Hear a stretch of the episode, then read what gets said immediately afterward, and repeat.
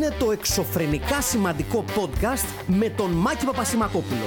Ένα εξωφρενικά σημαντικό, σημαντικά εξωφρενικό podcast από την καρδιά του Αγίου Ελευθερίου για όλους εσάς και όλες εσές.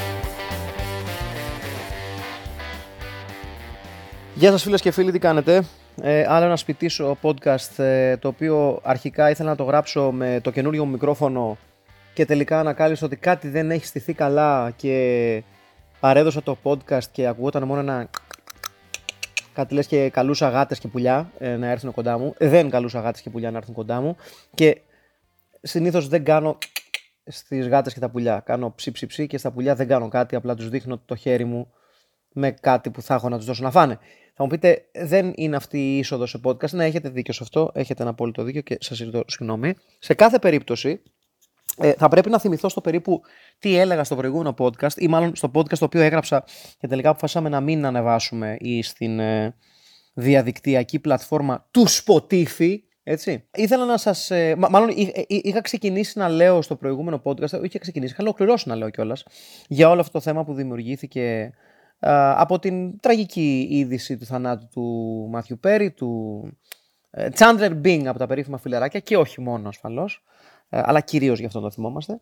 Ε, και έλεγα λοιπόν ότι εμένα μου αρέσει πάρα πολύ όταν, ε, μ αρέσει, δεν μου αρέσει όταν φεύγει κάποιος από τη ζωή προφανώς, αλλά αυτό το οποίο εκτιμώ πάρα πολύ όταν α, φεύγει ένας άνθρωπος με καλλιτεχνικό εκτόπισμα από τον μάταιο του τον κόσμο, είναι το εκεί, ε, ότι συνειδητοποιούμε πραγματικά το τι σημαίνει το αποτύπωμα που έχει αφήσει η δουλειά του και το έργο του και η φυσιογνωμία του.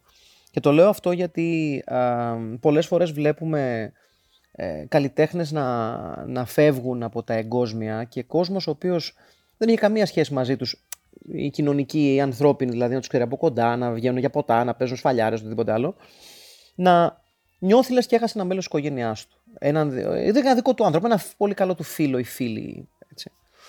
Και είναι πάρα πολύ ωραίο αυτό γιατί σημαίνει ότι πραγματικά ε, όταν έχεις κάτι να πεις και όταν η δουλειά σου ε, αποτυπώνεται σωστά, αποτυπώνεται με ειλικρίνεια, αποτυπώνεται με ταλέντο, αποτυπώνεται με, με έναν αρκετά μοναδικό τρόπο, τότε μένει και η, η φυσική σου απουσία, όταν αυτή θα έρθει με το πέρασμα του χρόνου, χτυπάει ακόμα πιο έντονα. Γιατί, και χτυπάει ακόμα πιο έντονα για δύο λόγους βασικά.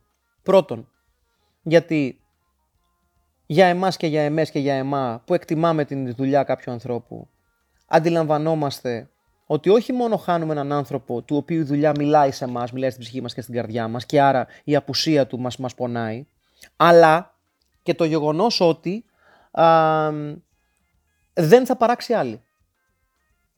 Και ότι μαζί με αυτόν, με αυτήν, με αυτό, κλείνει και ένα δικό μας κεφάλαιο. Κλείνει και ένα δικό μας κεφάλαιο ζωής. Δηλαδή, η, το πέρασμα ενός ανθρώπου, ενός καλλιτέχνη, στον άλλο κόσμο, όποιος και αν είναι αυτός, the next plane of existence, if there is one που λένε στο χωριό μου, σημαίνει ότι μαζί με, αυτό, μαζί με αυτό το άτομο κλείνει και ένα μεγάλο κομμάτι της ζωής μας. Και το λέω αυτό γιατί για πάρα πολλούς και πάρα πολλές ε, και πάρα πολλά. Τα φιλαράκια ήταν μια σειρά που ανεξάρτητα με το αν θεωρούμε ότι ήταν η καλύτερη, η χειρότερη, η πιο μέτρια, whatever, ε, είχε μια παρουσία. Είχε μια παρουσία.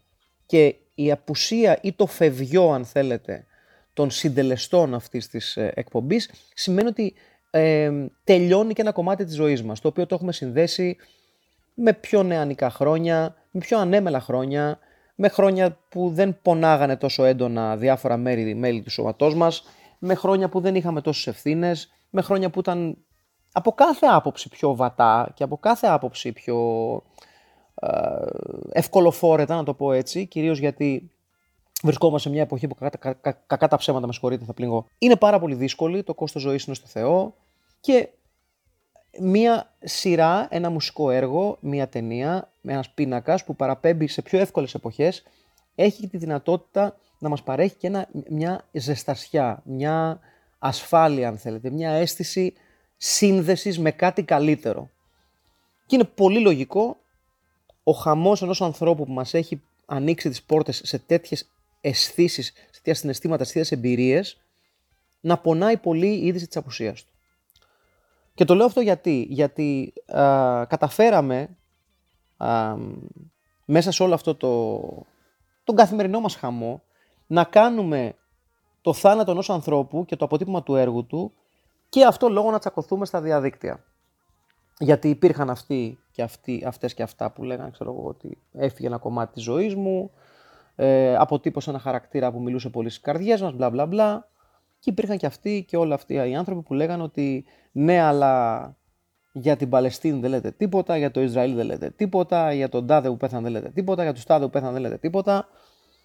Και επανέρχεται λοιπόν το πεθαμενόμετρο, το πτωματόμετρο, το θρηνόμετρο, όλα αυτά τα μέτρο, τα οποία επανέρχονται σε περιπτώσεις απολειών ας πούμε, ε, και τα οποία είναι πολύ της μοδός, γιατί είναι ένας εύκολος τρόπος να δημιουργήσει ένταση διαδικτυακά χωρίς ευθύνες. Τα έχουμε ξαναπεί αυτά. Ο λόγος που τα social media μας παρέχουν τόσες ε, κλειδαροτρυπικές, αν θέλετε, ε, ε, ε τόσους, τόσους κλειδαροτρυπικούς ερεθισμούς είναι ότι μπορούμε να τσιγκλάμε κόσμο και να τσιγκλάμε και τον εαυτό μας εκ του ασφαλούς. Η... Το θρηνόμετρο λοιπόν με το, με, το, με το χαμό του Μάθιου Πέρι ήρθε ξανά στο προσκήνιο με πάρα πολύ κόσμο να λέει: Εγώ δεν έβλεπα ποτέ Friends και δεν με νοιάζει και γιατί να με ενδιαφέρει που να στο πει στο χόλι που πέθανε και τι έγινε. Και θα πω εγώ ότι δεν ξέρω αν έχει υπάρξει ποτέ κάτι τέτοιο, αλλά εγώ προσωπικά δεν έχω δει ποτέ κάποιον να πηγαίνει σε μια κηδεία ή σε ένα μνημόσυνο και να λέει: Εγώ πάντως τον Μαγαρίτη, τη Μαγαρίτσα δεν του ήξερα και δεν με ενδιαφέρει κιόλας. Από τη στιγμή που είναι κάτι που δεν θα κάνατε στην πραγματικότητά σας, μην το κάνετε και στην ψηφιακή σας πραγματικότητα. Δεν υπάρχει λόγος. Δεν σας κάνει πιο μαγιόρους, πιο μαγιόρικα, ας πούμε, πλασματάκια. Δεν σας κάνει πιο έξυπνους, πιο. Δεν... σα ίσα που η, η, η ανάγκη μας, αν θέλετε, μέσω της έντασης να δείξουμε, να, να διαφημίσουμε την εξυπνάδα μας και τη μοναδικότητά μας στον κόσμο των κοινωνικών μέσων, εν τέλει μας κάνει να φαινόμαστε πιο ηλίθιοι από ό,τι φαινόμασταν πριν. Οπότε, μια φιλική συμβουλή αφήστε τους ανθρώπους να θρυνούν και να λυπούνται και να χαίρονται και να εκφράζουν τα συναισθήματά τους με όποια αφορμή αυτοί γουστάρουν. Μην είστε αστυνομικοί του θρήνου και των συναισθημάτων γενικότερα. Μην είστε αστυνομικοί της χαράς. Δεν είστε στην πραγματικότητα αστυνομικοί. Δεν σας κάνει αστυνομικούς όλο αυτό το πράγμα.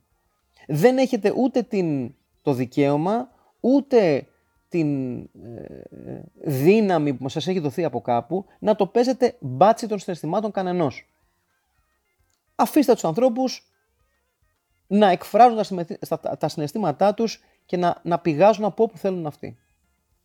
Ο θάνατος του Μάθιου Πέρι στήχησε για πολύ κόσμο, γιατί είναι ένας αγαπημένος χαρακτήρας της τηλεόρασης and that's fucking fine by the way. Μιλώντας όμως για αστυνομικούς, talking about police officers, για να αφήσω αυτό το, το λυπηρό θέμα, θα πω ότι το επόμενο κομμάτι αφορά τη δική μου ζωή και έχει σχέση με ένα αστυνομικό και θα εξηγήσω γιατί. Εγώ ρε παιδί μου προσπαθώ ειδικά τις εργάσιμες στο, στο Monday to Friday ας πούμε που είναι το κλασικό ας πούμε εργασιακό η εργασιακή βεντάλια των περισσότερων αν και δουλεύω και Σαββατοκύριακα πολλές φορές όπως και πολλοί κόσμος αλλά αυτό που συνδέουμε με την κλασική εργασία είναι το Δευτέρα Παρασκευή. Εγώ λοιπόν μέσα στο πλαίσιο της Δευτεροπαρασκευής προσπαθώ πάντα αν όχι πάντα, τις περισσότερες φορές, να ξεκλέβω λίγο χρόνο μέσα στην ημέρα, μεσημέρι προς απόγευμα, όποτε μπορώ και δεν έχω κάποια δουλειά εκείνες τι ώρες, και να κάνω τα λεγόμενα power nap, να κοιμάμαι ένα μισάωρο 20 λεπτό. Και γιατί γενικότερα δυσκολεύομαι στον ύπνο μου το βράδυ, επομένως προσπαθώ κάπως να σπληρώνω, που δεν συμπληρώνεται στην πραγματικότητα, αλλά ξεγελάω τον εαυτό μου. Αλλά και γιατί θεωρώ ότι εμένα προσωπικά, πείτε το ψυχολογικό, πείτε το πραγματικό, πείτε το πώς θέλετε, εμένα με βοηθάει πάρα πολύ στο να κάνω ένα ρισετάρισμα στη μέση της ημέρας μου. Ειδικά όταν έχω μια μέρα που θα τελειώσει 12 τη νύχτα, ας πούμε. Έτσι, και ξεκινήσω από τις 7 το πρωί, που είναι τον τελευταίο καιρό περισσότερες μέρες μου. Ε, προσπαθώ λοιπόν εκείνες τις ώρες να ξεκλέβω λίγο χρόνο και να λέω παιδιά, ο Μάκαρος τώρα θα κάνει ένα 20 λεπτό break από την πραγματικότητα, φυλάκια. Και πέφτω να κοιμηθώ. Με ξυπνητηράκι, με δύο ξυπνητήρια αλήθεια είναι, για να ξυπνήσω και να είμαι κύριος. Και να έχω, έχω δοκιμάσει και αυτό το περίφημο που λένε να πιεις άμα πριν το power nap να πιεις καφέ, ένα ασπρεσάκι, έτσι ώστε να έχει μεταβολιστεί ο καφές μέχρι να ξυπνήσεις, που θέλει περίπου 20 λεπτά, μισή ώρα, και να ξυπνήσεις πάνω στα σκασίματα του καφέ. Μεγάλες στιγμές. Δεν έχω νιώσει κάποια φοβερή διαφορά, η αλήθεια είναι να σου πω τη μαύρη μου την αλήθεια, αλλά whatever, το έχω δοκιμάσει και αυτό. Δεν ξέρω αν το προτείνω, δεν, δεν έχω δει κάποιο συγκλονιστικό αποτέλεσμα, αλλά το αναφέρω για να υπάρχει ε, στις σημειώσεις Αυτό το οποίο μπορώ να σας πω είναι ότι εκείνη τη μέρα λοιπόν που συμβαίνει ο, ο ύπνος μου, το, το sleepy deep μου, ας πούμε, το, το little power nap μου, συνέβησαν κάποια πράγματα τα οποία ήταν έξω από το κανονικό. Κυρίως γιατί, για να σας βάλω λίγο στο πλαίσιο της ζωής μου λίγο πιο κοντά, Πρέπει να σας πω ότι εγώ έχω ένα θηροτηλέφωνο το οποίο είναι λίγο κυκλοθυμικό. Δηλαδή δεν είναι ένα απλό θηροτηλέφωνο το οποίο λειτουργεί όπως λειτουργούν τα υπόλοιπα θηροτηλέφωνα που πατάει κουμπί ο από κάτω ή από κάτω που είναι στο, στην κουδουνιέρα της εισόδου της πολυκατοικίας μου και δίνεται σήμα στο θηροτηλέφωνο που είναι στο διαμέρισμά μου και ανάβει η οθόνη και λειτουργεί το τηλέφωνο. Όχι. Το δικό μου το θηροτηλέφωνο σου λέει. Θα λειτουργεί πάρα πολύ καλά το ακουστικό. Θα λειτουργεί πένα. Θα ακούεις τη φωνή όσο νόνε είναι από κάτω, λες και είναι δίπλα σου. Έτσι, έτσι. Όμως, και το τονίζουμε εδώ το όμως, δεν θα ισχύει το ίδιο για την οθόνη του θηροτηλεφώνου, η οποία θα λειτουργεί με τις ώρες της. Θέλεις επειδή έχει παραπάνω ήλιο, θέλεις επειδή έχεις παραπάνω κρύο, θέλεις επειδή ε, έχασε η κολοκόλο, θέλεις επειδή κέρδισε η κολοκόλο, θέλεις επειδή ε, φυσάει νοτιάς, θέλεις επειδή είναι ανάδρομος ο Ερμή. Σε κάθε περίπτωση το θηροτηλέφωνό μου στην βίντεο απεικόνησή του είναι λίγο με τις ώρες του. Και δεν ορίζονται από κάτι συγκεκριμένο. Επομένως, κάθε φορά που χτυπάει το κουδούνι, λες, θα ανάψει σήμερα η οδόνη. Για δεν θα ανάψει. Είναι λίγο σαν ένα κίντερ έκπληξη. Μόνο που στο κέντρο τη κίντερ έκπληξης είναι η οθόνη του ε, θηροτηλεφώνου μου. Ωραία, ωραία. Εκείνη τη μέρα λοιπόν χτυπάει το κουδούνι ενώ κοιμάμαι. Ωραία. Και εκείνη τη στιγμή ξυπνάω μέσα σε ένα δεδομένο πανικό, όπως πάντα ξυπνάς όταν χτυπάνε τα κουδούνια ενώ κοιμάσαι. Έτσι. Γιατί το κουδούνι το δικό μου είναι και λίγο κλάξον, είναι και λίγο. Πώς το λένε, ε, αναγγελία τυφώνα που έρχεται. Α, τέτοια πράγματα, ναι. Δεν ξέρω γιατί το έκανα έτσι. Ε, και χτυπάει αυτό το κουδούνι εκείνη τη μέρα. Και λέω, μάκαρε, κάτι συμβαίνει εδώ πέρα, ξύπνα γρήγορα, πριν αυτός, αυτή, αυτό που βρίσκεται κατά, κατά χάμο, δεν του δώσει απάντηση και σηκωθεί και φύγει. Και μήπως σου φέρνει λεφτά. Θα μου πείτε, σου έχουν φέρει ποτέ λεφτά, μάγκη μου, κάποιοι άσχετοι από το δρόμο και επειδή δεν πρόλαβες το κουδούνι έχουν, τα έχουν πάρει και έχουν φύγει; Δεν ξέρω. Μπορεί να έχει συμβεί. Διότι δεν έχω πάρει λεφτά ποτέ από κάποιον ο οποίος μου τα έχει φέρει. Οπότε μπορεί να χτύψει το κουδούνι, να μην το απάντησε εγκαίρως και να σηκωθεί και να φύγει. Και λέω, μήπως μου τα φέρνει με τόκους. Καταλαβαίνετε. Οπότε εκείνη τη μέρα γίνεται αυτό. Και συνειδητοποιώ ότι όντως κάποιος είναι στο κουδούνι μου και δε, δηλαδή με έχει χτυπήσει το κουδούνι και δεν, δεν, ε, δεν το φαντάστηκα, δεν το ονειρεύτηκα. Δεν ήταν μια ας πούμε φαντασίωση όπου κάποιος θέλει να επικοινωνήσει μαζί μου. Και πηγαίνω στο θηροτηλέφωνο. Προφανώς για το 8, 8 στις 10 κλήσεις δεν έχει οθόνη, δεν έχει τίποτα. Και σηκώνω το, το, τηλέφωνο, λέω ναι, παρακαλώ, και ακούω την γνώριμη φωνή μιας ηλικιωμένης ενίκου τη πολυκατοικίας. Μου λέει Ασημάκι, παιδί μου, είναι ένας κύριος εδώ, θέλει να σε δει. Και λέω, ok, okay, weird flex, αλλά το ακούω. Λέω παρακαλώ ποιος είναι, μου λέει Γεια σας κύριε Βασμακόπουλε, ε, είμαστε από την αστυνομία και εκείνη τη στιγμή παθαίνω πολλαπλά εγκεφαλικά. Γιατί λέω, τι έχει γίνει τώρα, έχει γίνει κάτι τώρα; Και αν έχει γίνει, τι έχει γίνει, γιατί εγώ δεν θυμάμαι. Γιατί αμέσως σκέφτομαι σε εποχές. Γιατί λέω. Μάλλον δεν σκέφτομαι πριν πάω σε εποχές. Λέω. με συγχωρείτε, θα πνιγώ. Έφαγα φακές. Δεν ξέρω γιατί σας το είπα αυτό σε σχέση με τον πνιγμό μου. Δεν πειράζει. Λοιπόν, και λέω σε παλαιότερες εποχές, όπου τέλος πάντων οι, οι καταχρήσεις μου και τα ξενύχια μου με, ενίοτε με οδηγούσαν και με έφεραν σε επαφή με έκνομες συμπεριφορές, αν με εννοείτε και το λέω με πάρα πολύ. Καταλάβατε, με πάρα πολύ ιδιαίτερο τρόπο και αυτό. Ε, Ενδεχομένως να μπορούσε να χτυπήσει το κουδούνι η αστυνομία να μου ζητήσει κάτι. Δεν ξέρω τι. Δεν θέλω, I, I wouldn't want to incriminate myself, που λένε και στο χωριό μου. Αλλά καταλάβατε. Τώρα όμως, γιατί να με θέλει η αστυνομία, τι έχει συμβεί; Και λέω, μήπως καμιά κλίση ξεχασμένη; Ε, αλλά θα μου το στέλναν στο ταχυδρομείο. Μήπω. Περνάνε πολλά από το μυαλό μου και από κάποιο σημείο και πέρα, επειδή περιμένει και ο άνθρωπος κάτω, με πιάνει και ένας πανικός. Και λέω, Αν κατέβω και με συλλάβουνε, τι να κάνω; Και ήμουν να, να σόβρα κάτω μεταξύ έτσι, γιατί κοιμόμανε, ξαναλέω. Οπότε ντύνω, με βάζω φόρμα, βάζω ένα κοντομάνικο. Ε, να σημειώσω δε ότι κατέβηκα με μεγάλο κοντομάνικο ε, που απεικονίζει τον Macho Man Randy Savage. Και αν δεν ξέρετε ποιος είναι ο Macho Man Randy Savage, λυπάμαι για λογαριασμό σας. Ξαναλέω με κοντομάνικο Macho Man Randy Savage, μοβ στο χρώμα, παρακαλώ. Ωραία. Και με γκρι φόρμα. Γκρι φόρμα, μοβ κοντομάνικο, μαύρα ε, αθλητικά παπούτσια ή σπορτέξ που λέγανε και οι παλαιότεροι, έτσι. Ελβιέλες μαύρες. Ε, και τι άλλο; Ε, πορτοφόλι ταυτότητα, μήπως και με συλλάβουν. Σας μιλάω τώρα για τέτοιες σκέψεις. Κλειδιά, Και αυτά. Και για ηλίου προφανώς έτσι, γιατί σου λέω: Αν πάω φυλακή και δεν έχει, το χτυπάει ήλιος, έκανα και αυτή τη σκέψη. με τόσο ηλίθιος. Δηλαδή, από όλα τα θέματα που έπρεπε να σκεφτούν, ότι να πάρω γυαλιά ηλίου σε περίπτωση που το, το κελί το βαράει ήλιος. Προσέχτε λίγο. Το, το, νιώστε λίγο αυτό το train of thought. Έτσι, ότι πορτοβόλι ναι, ταυτότητα ναι, κλειδιά ναι, ντυμένος είμαι, η γυαλιά ηλίου μην έχει αντιλιά στο κελί. Καταλάβατε; Και κατεβαίνω κάτω. Και είναι η κυρία τέλος πάντων. Και βλέπω μπροστά μου ένα αστυνομικό ο οποίος να το θέσω κόσμια he was a big dude ρε παιδί μου, ήταν he was fit for the job να το πω έτσι, ήταν ένα παλικάρι ο οποίος είχε ένα εκτόπισμα ρε παιδί μου, σε έπιθε ως όργανο της τάξης, να το, να το θέσω έτσι. Κουρασμένος ασφαλώς και, και ελαφρώς καταπονημένος γιατί φορούσε όλα τα, τα σμπράγκαλα, τα εργαλεία, τα λεξίσφαιρα, όλα αυτά και είχε και ζέστη, ας πούμε. Οπότε ήταν κεντρωμένο ο άνθρωπος.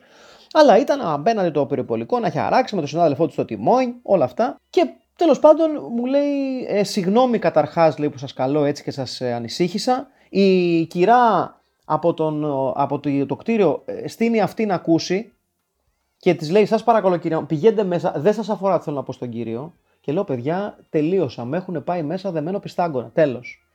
Ε, να πω σε αυτό το σημείο δε ότι αυτό το οποίο ανακάλυψα πολύ σύντομα είναι ότι ο, ο αστυνομικός δεν ήρθε για μένα στο κτίριο, ήρθε για την κυρία η οποία είχε κάνει καταγγελία, άξον άξον, προβλήματα που είχε ο κόσμος, ότι ένας ένικος πολυκατοικίας στη θέση πάρκινγκ που του αρμόζει, πέρα από το αυτοκίνητό του, αράζει και δύο μηχανάκια.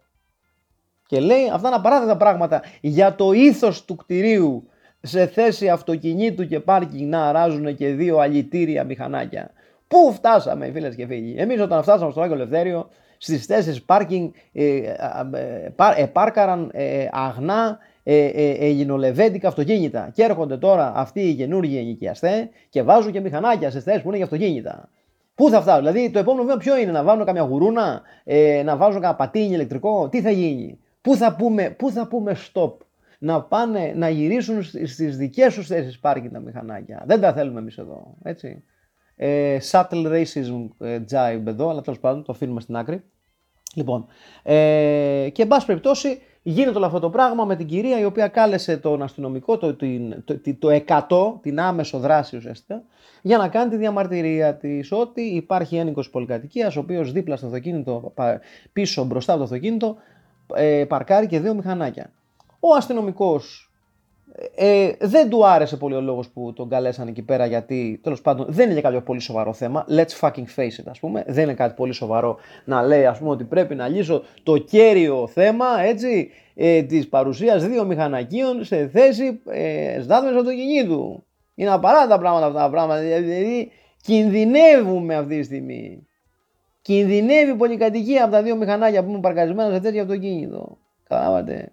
Ξυπνάτε, Έλληνοι. Ήρθαν να μας πάρουν τα μάξα και να μας γεμίζουν μηχανάκια.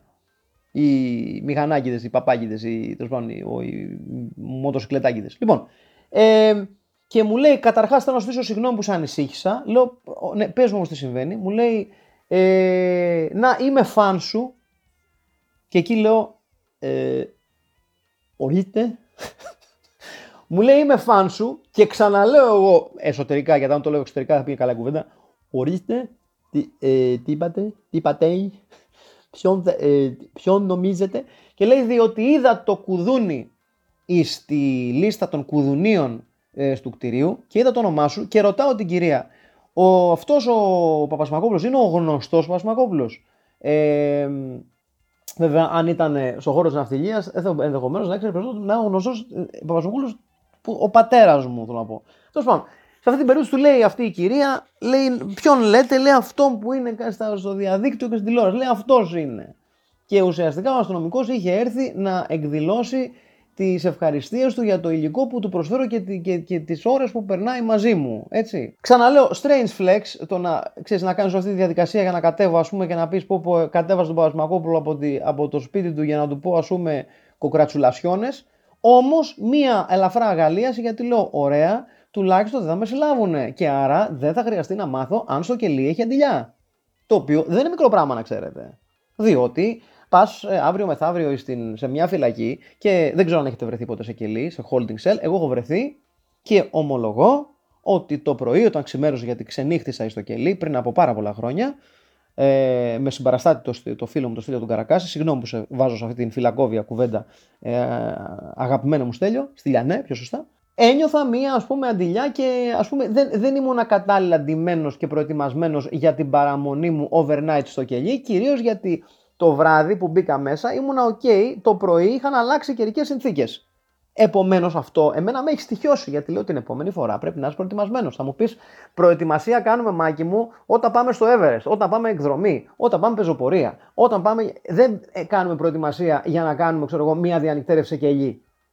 Ναι, το ακούω. Αλλά εμένα μου έχει μείνει κουζούρι από τότε. Και έχουν περάσει τα χρόνια και ακόμα ξυπνάω καμιά φορά και λέω έπρεπε να είχα πάρει πιο άνω το παντελόνι. Έπρεπε να είχα πάρει τσίχλες. Γιατί ας πούμε το πρωί όταν εξύπνησα και δεν μπορούσα να βουτήσω στα δόντια μου, το στόμα μου μύριζε λες και είχε μπει μέσα ένα κουνάβι και είχε πεθάνει. Και λέω, δεν είναι ωραίο να βγω από το κελί μου τώρα, να πάω στη δουλειά μου, ξέρω εγώ τι διάολο, και να πω καλή σας μέρα στους αστυνομικούς ας πούμε και το στόμα μου ε, να κάνω χα και να βγάζει ατομική ανάσα γκοτζίλα. Δεν είναι ωραίο. Not a, not a great look or feel or breath or smell. Έτσι, λοιπόν. Τέλος πάντων. Ε, μου λέει λοιπόν ότι όλα αυτά ναι και ευχαριστώ πάρα πολύ και αυτό την παρέα που μου κάνεις. Λέω να καλά πάλι, παλικάρι μου, όλα καλά. Και ε, αισθάνομαι λίγο άβολα για ποιο λόγο, γιατί είναι απέναντι παρκαρισμένο το περιπολικό. Έχουν μαζευτεί πιτσιρίκα στην Αγγελόπορτα και λέει αυτός ο κύριος πρέπει να είναι κακός. Ήρθαν οι αστυνομικοί να τον επάρουνε. Και εγώ προσπαθώ.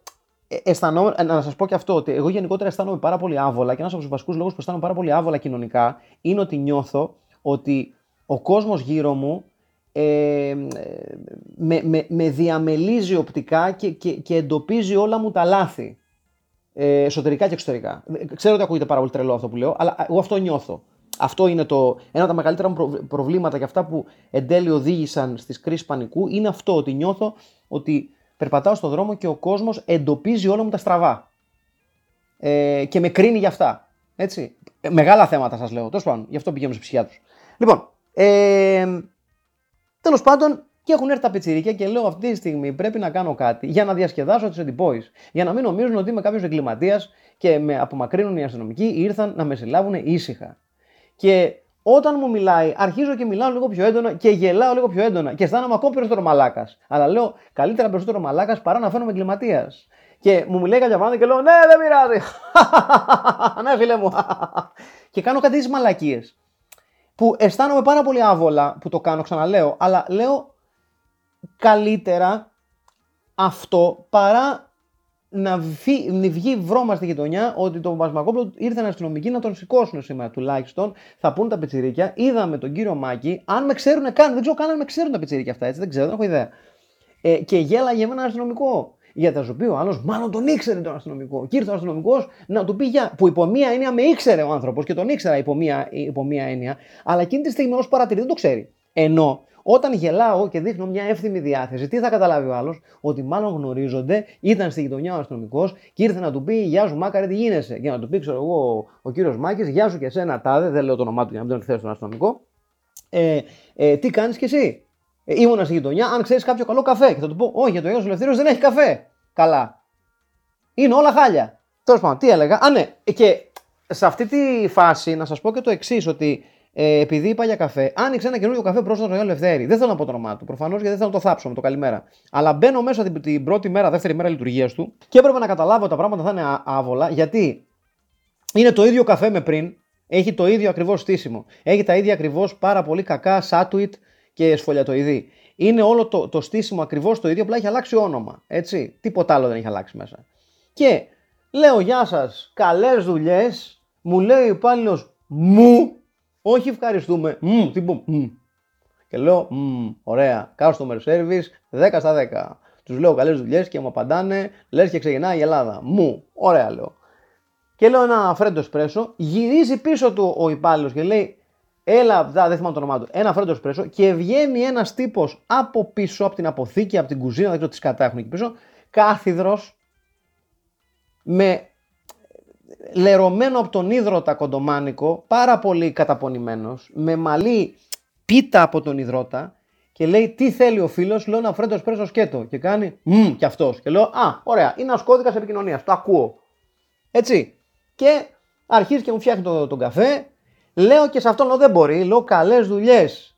Πόσο καιρό ανοίξατε; Και λέει πόσο καιρό να ανοίξαμε; Και μου ήρθε να του πω, Εμένα ρωτάς. Είμαι μέτοχος και δεν το ξέρω. Του λέω Δεν ξέρω, γι' αυτό σας λέω. Και κάνει τέλος πάντων, ναι, ευχαριστούμε. Και λέω εντάξει, με την ψυχή στο στόμα.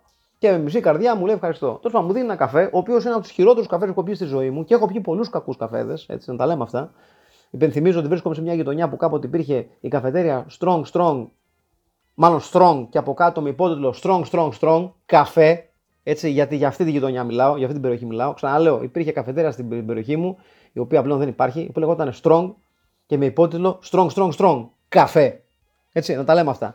Ήταν ο χειρότερος καφές που έχω πιει στη ζωή μου. Από εκεί. Είναι ο, από τους λίγους καφέδες που τον έχω πετάξει στη γουλιά. Του στυλ, οκ, υπάρχουν και κάποια όρια. Είναι χαμηλά ο πύχης της ζωής μου γενικότερα, αλλά ακόμα και αυτό, ο, ακόμα και αυτός ο χαμηλός πύχης ε, είναι πολύ υψηλός για να τον περάσει αυτός ο καφές και τον επέταξα. Λοιπόν, δεν θα πω ότι στο νέο αυτό καφέ ήθελα να πετάξω τον καφέ στα σκουπίδια, αλλά θα, θα σας πω ότι ήπια δύο γουλιές και τον πετάξα στα σκουπίδια.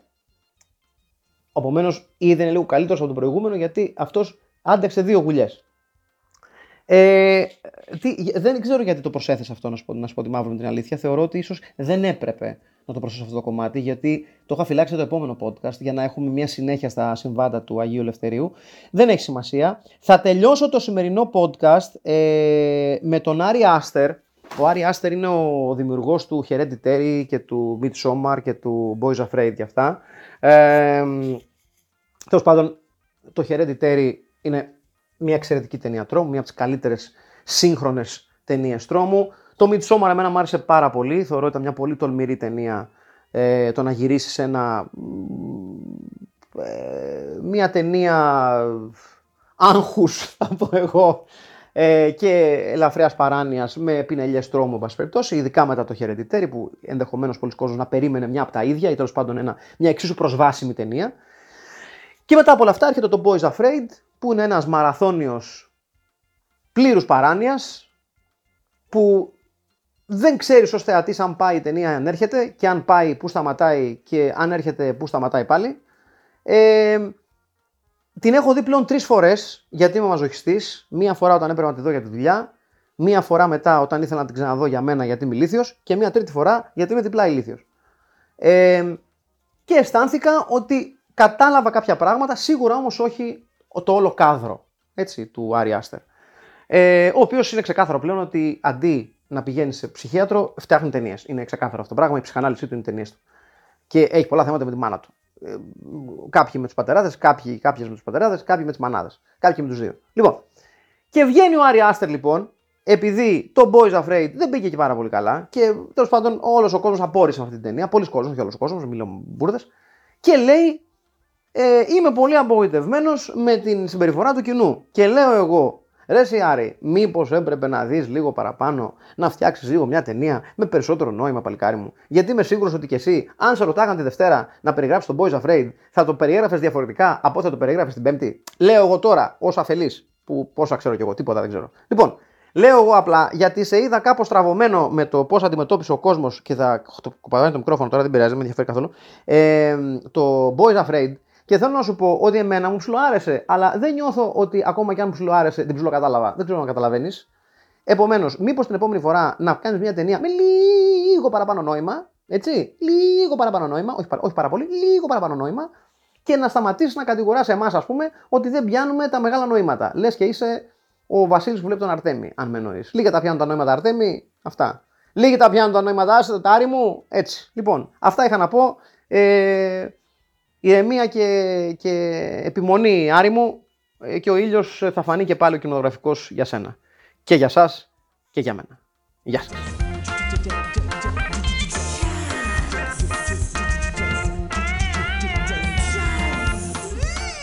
Ήταν το εξωφρενικά σημαντικό podcast. Ραντεβού την άλλη εβδομάδα. Γεια